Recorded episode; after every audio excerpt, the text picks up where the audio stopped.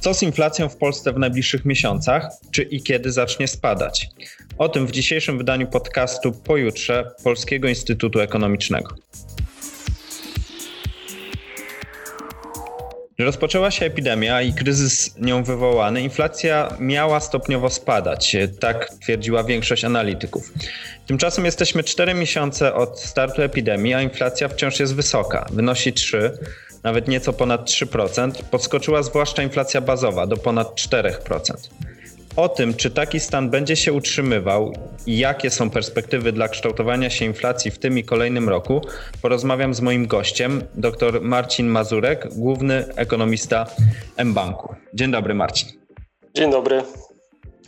Marcin, dlaczego inflacja w Polsce wciąż jest wysoka i nie maleje, wbrew temu, co jednak przewidywała większość analityków jeszcze 3-4 miesiące temu?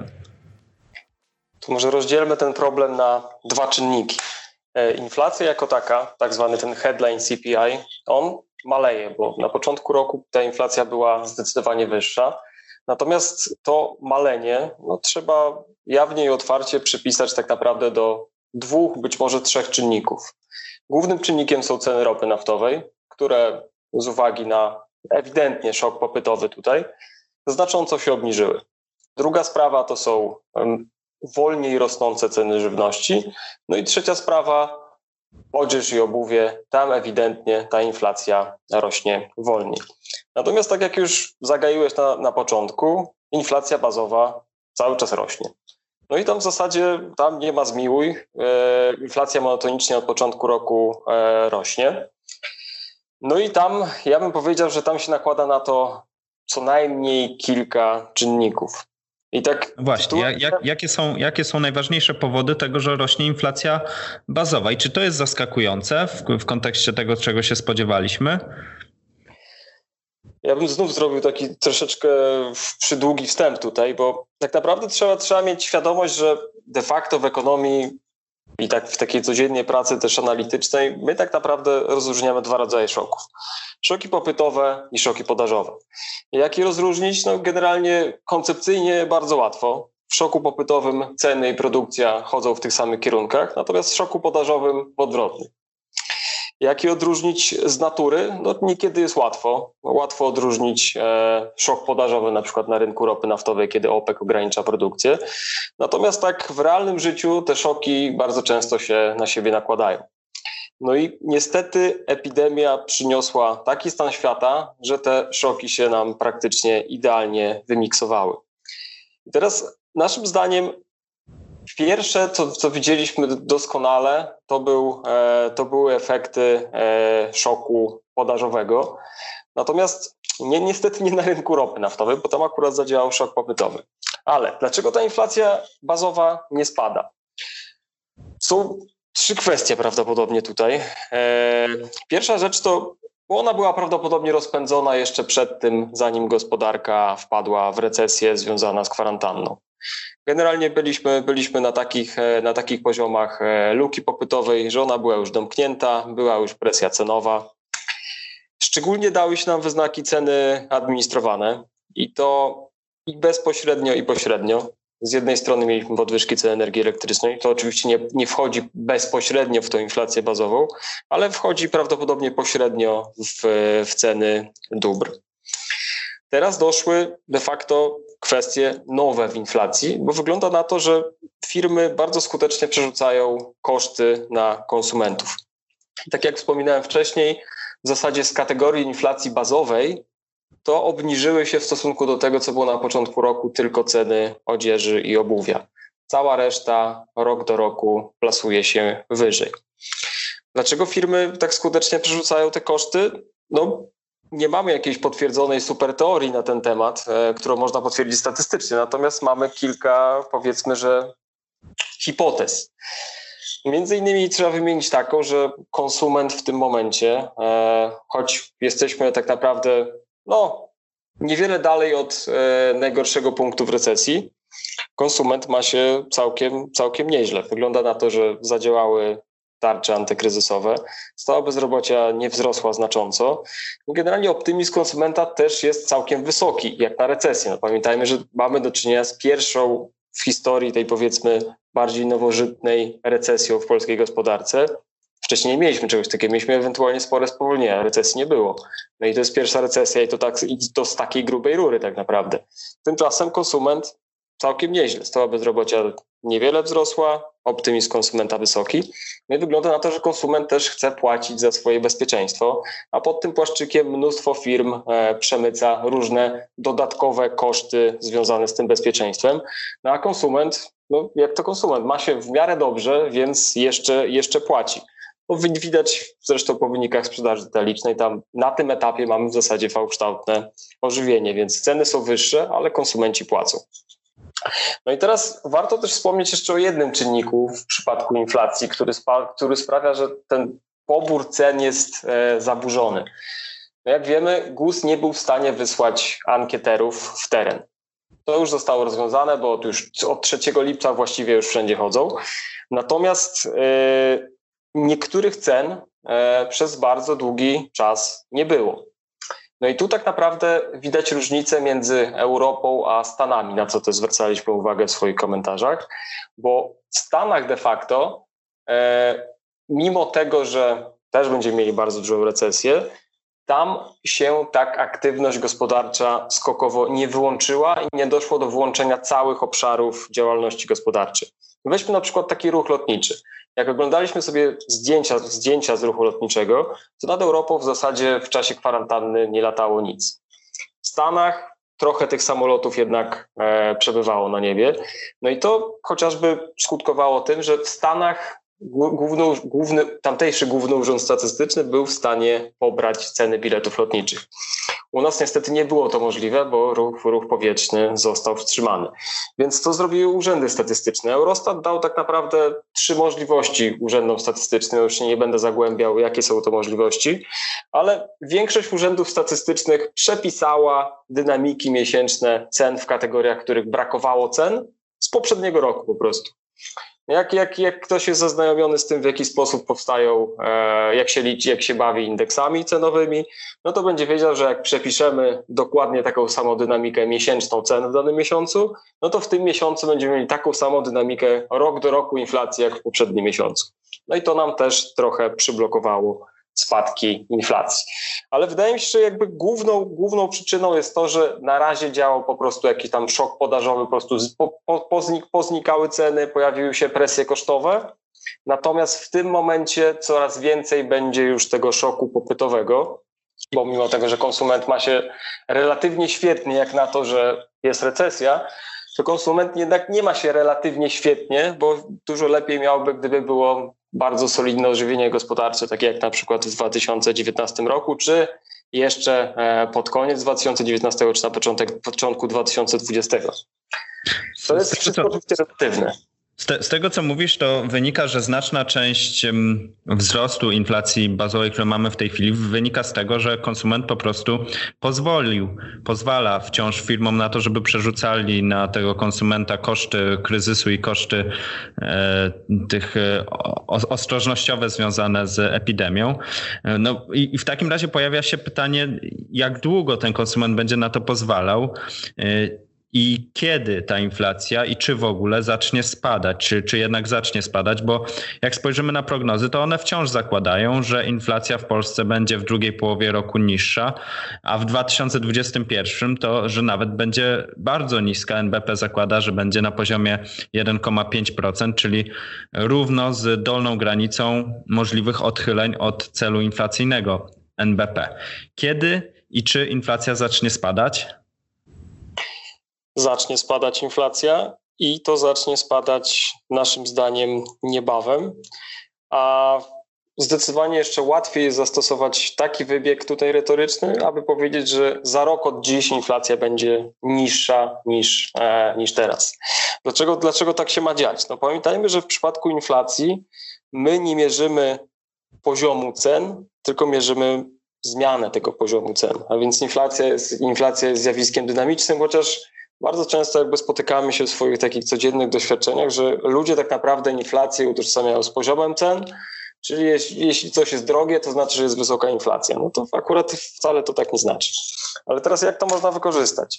No jeśli teraz powiedzmy, że jesteśmy w apogeum, e, w apogeum tego powiedzmy, że kryzysu e, związanego e, z epidemią, no prawdopodobnie większość już tych kosztów firmy, które mogły przerzucić na konsumenta, one już je przerzuciły.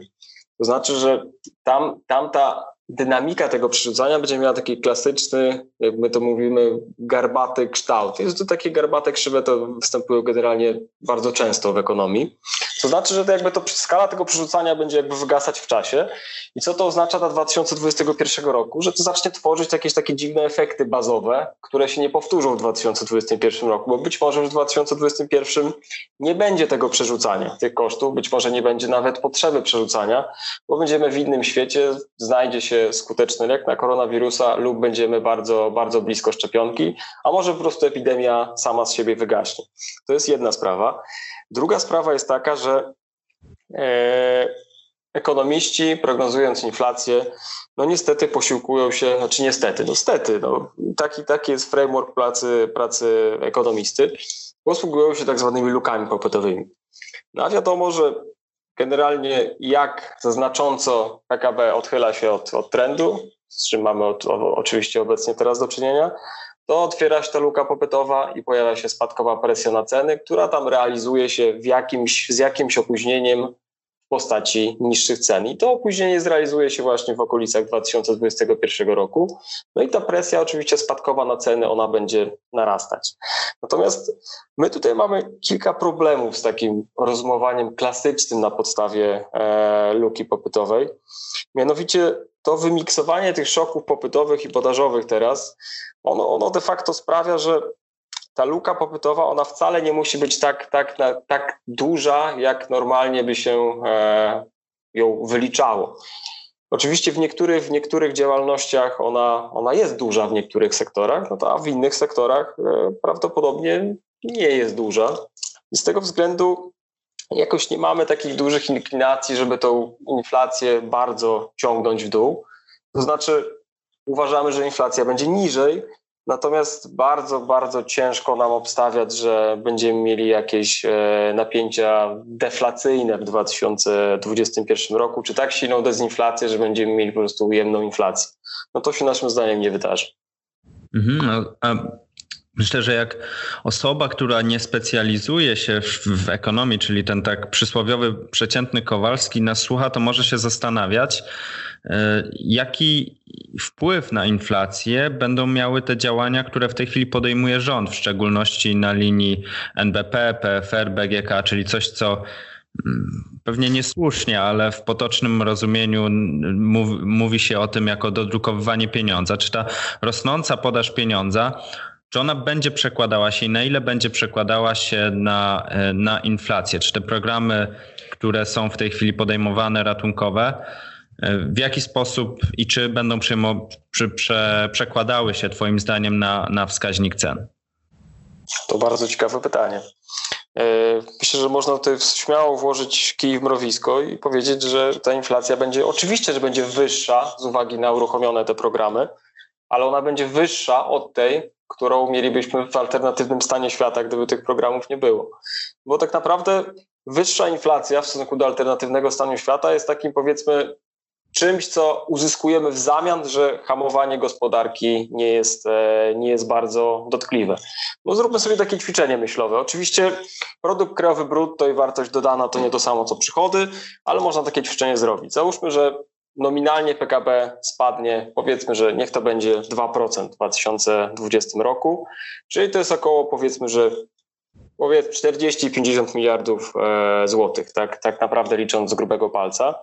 No tyle mniej więcej, nawet, nawet z górką, pokrywają to wszelkie programy pomocowe, które zostały, e, zostały uruchomione.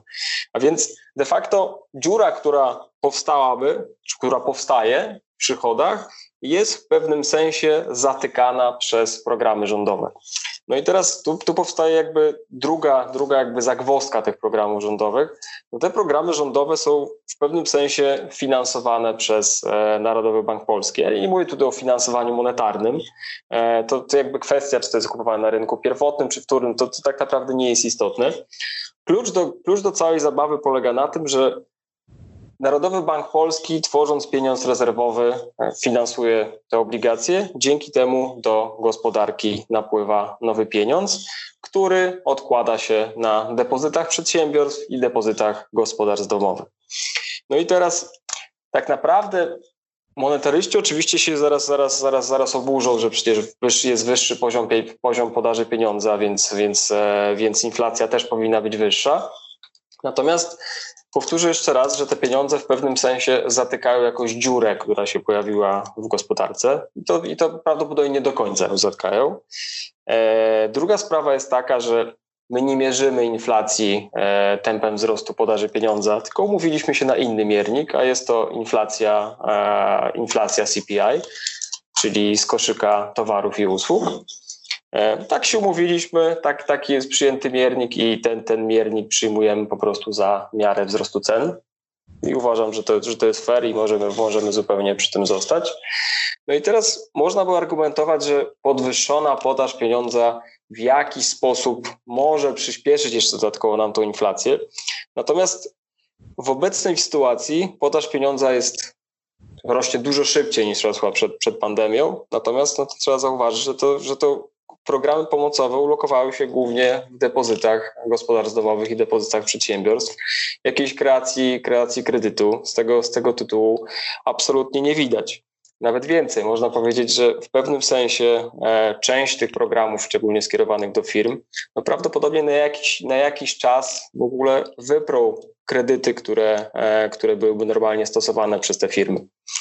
No i teraz e, to, jest, to jest taka bardzo, bardzo e, ciekawa sytuacja, z którą, z którą obecnie mamy do czynienia, no bo niby ta podaż pieniądza rośnie, ale to w zasadzie nic, nic nie implikuje, bo gdyby szukać jakiejś zależności takiej statystycznej między tempem wzrostu podaży pieniądza a inflacją, no to tej, tej, tej zależności my po prostu e, nie znajdziemy.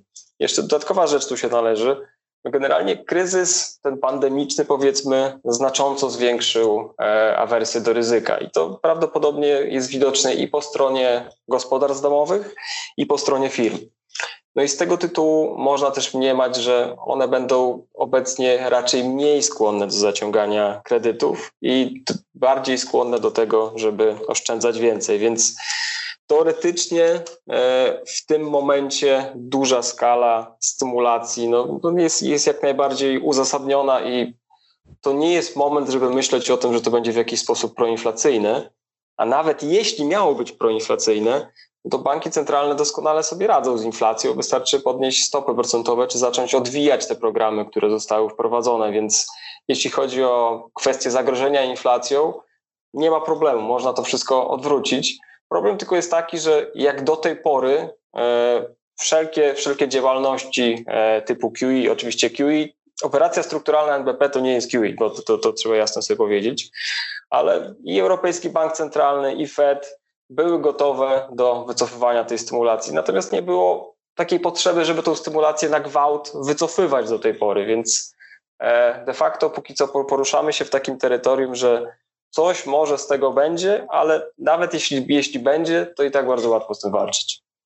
Mhm, tu nakładają się na siebie dwie rzeczy, o których mówiłeś. Z jednej strony te programy pomocowe, one sprawią, że my wyjdziemy z tego roku z wysokim długiem publicznym, z znacznie wyższym niż, niż na koniec ubiegłego roku długiem publicznym.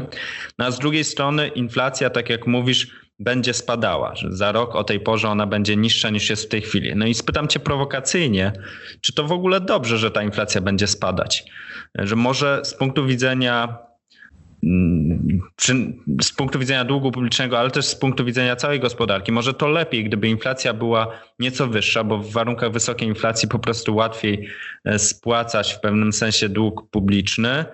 E, no i z tym wiąże się też kolejna rzecz, skoro prognozujemy, że ta inflacja będzie niska, to może to daje jeszcze większą przestrzeń do działań tych fiskalno-monetarnych, które, które podejmujemy. W Twoim pytaniu jest zawarte co najmniej kilka, kilka wątków. Ja spróbuję, spróbuję jakoś je uporządkować, na nie odpowiedzieć. E, może zacznijmy od tej, od tej dodatkowej stymulacji. Więc projekcja inflacyjna NBP jest, jest dość pesymistyczna. Zakłada duży spadek PKB e, i tak naprawdę bardzo powolne rozpędzanie się inflacji. E, Oczywiście nie jestem w żaden sposób decydentem monetarnym, nie, jest, nie jestem w ogóle z tym związany. Ja staram się zgadywać coś, co, co Rada Polityki Pieniężnej zrobi i nie wypowiadam się raczej normatywnie, co powinna robić. Ale w tej sytuacji teoretycznie, gdyby była taka potrzeba, spokojnie można zwiększyć tą stymulację, bo, bo ta projekcja jako oczekiwany stan świata, no coś takiego jak najbardziej by uzasadniała. Druga, druga sprawa, e, inflacja i dług publiczny. W sumie ciekawa sprawa. W 2021 roku faktycznie ta inflacja będzie, e, będzie relatywnie niska. E, nic by się oczywiście nie stało, gdyby ona była wyższa. E, I oczywiście też automatycznie nie oznaczałoby to, że Rada Polityki Pieniężnej ma podnosić stopy procentowe. E, to wszystko kwestia definicji celu inflacyjnego. Generalnie nie ma jakichś empirycznych dowodów na to, że inflacja w okolicach nie wiem, 2-3% E, jest bardzo szkodliwa dla gospodarki. No, wręcz przeciwnie, dlatego te cele inflacyjne są tak, tak, tak ustalone. Więc czemu nie? Inflacja mogła być większa. Natomiast czy to jest, czy to jest kluczowe dla, dla długu? No oczywiście dług łatwiej by się spłacał. Natomiast mi się wydaje, że w obecnych warunkach e, dług publiczny, ze sfinansowaniem długu publicznego absolutnie nie ma i nie będzie żadnych problemów. Jedynie e, gdzie można widzieć jakieś e, powiedzmy potencjalne punkty zapalne, to są wszelkiego rodzaju limity zadłużenia, które są e, obecne w polskim, w polskim ustawodawstwie. A więc w dużej mierze sprowadza się to, no, należy też otwarcie przyznać, do, do pewnego rodzaju księgowości i sztywnych ram, w których, w których się poruszamy. No ale generalnie ze sfinansowaniem nie powinno być problemu. Jeśli, jeśli nie zrobił, nie, nie pojawiłby się Narodowy Bank Polski jako ten kupujący ostatniej instancji, to z uwagi na fakt, że byłoby więcej, więcej oszczędności i tak dalej w najbliższym czasie, bo, bo taki, tak, tak, tak mi się wydaje, że tak będzie. To będzie właśnie okres, w którym, w których oszczędności, w którym w oszczędności w bankach e, będzie przybywać, no to w, pe w pewnym sensie finansowanie tego wzięłyby na siebie banki, które, które muszą gdzieś te, te depozyty e, lokować. Więc reasumując jakby dyskusję o inflacji, tak, mogłaby być wyższa, czemu nie? Natomiast e, dług, on się będzie i tak sam spłacał, powiedzmy, że nominalnym wzrostem PKB. Ze sfinansowaniem i tak nie byłoby problemu, nawet jak gdyby ta inflacja była niska. Natomiast tu też trzeba oddać, że gdyby inflacja nagle znacząco wzrosła, no to, to mógłby się już pojawić pewien, pewien problem, bo ciężko byłoby utrzymać e, tak tanie finansowanie, jak, e, jak jest teraz, chociaż tak naprawdę tak zniżając się do, do warunków rynkowych, polska krzywa rentowności i tak jest, i tak jest relatywnie stroma teraz, więc e, ona, ona pewnie ma jakąś szansę jeszcze na, na tak zwane wypłaszczenie, czyli zmniejszenie rentowności tych długoterminowych obligacji. Mhm. I ponieważ tytuł naszego podcastu to jest pojutrze, więc ja chciałbym jeszcze w ostatnim pytaniu wyjść trochę dalej w przyszłość i mianowicie spytać Ciebie o to, jak e, widzisz tą politykę fiskalną, monetarną i w związku z tym w konsekwencji inflację w perspektywie kilku lat. E, czy działania takie, które podejmujemy w tej chwili, e, czyli, czyli silna współpraca polityki fiskalnej, polityki monetarnej wejdą nam po prostu w krew i to będzie coś, co będziemy uznawali za standardowe.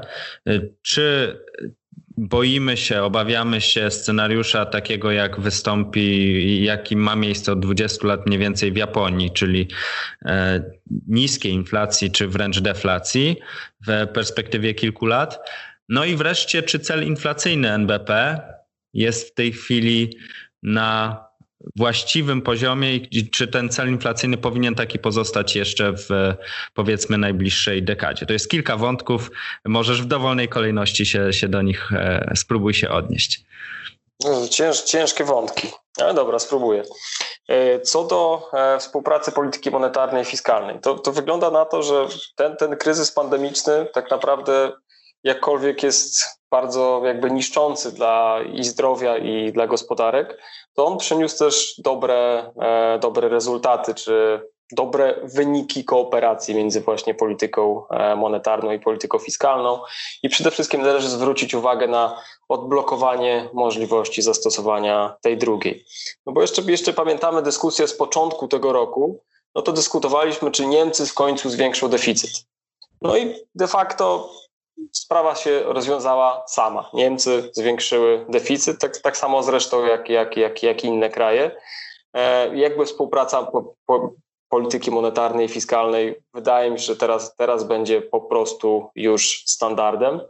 Jednocześnie nie wydaje mi się, że e, dojdzie do czegoś takiego jak po europejskim kryzysie zadłużeniowym, że będzie presja na to, aby sprowadzać e, dług publiczny niżej i trzymać się niskich deficytów. Wydaje mi się, że jakby niebezpieczeństwo pójścia tą drogą zostało już dość dobrze rozpoznane.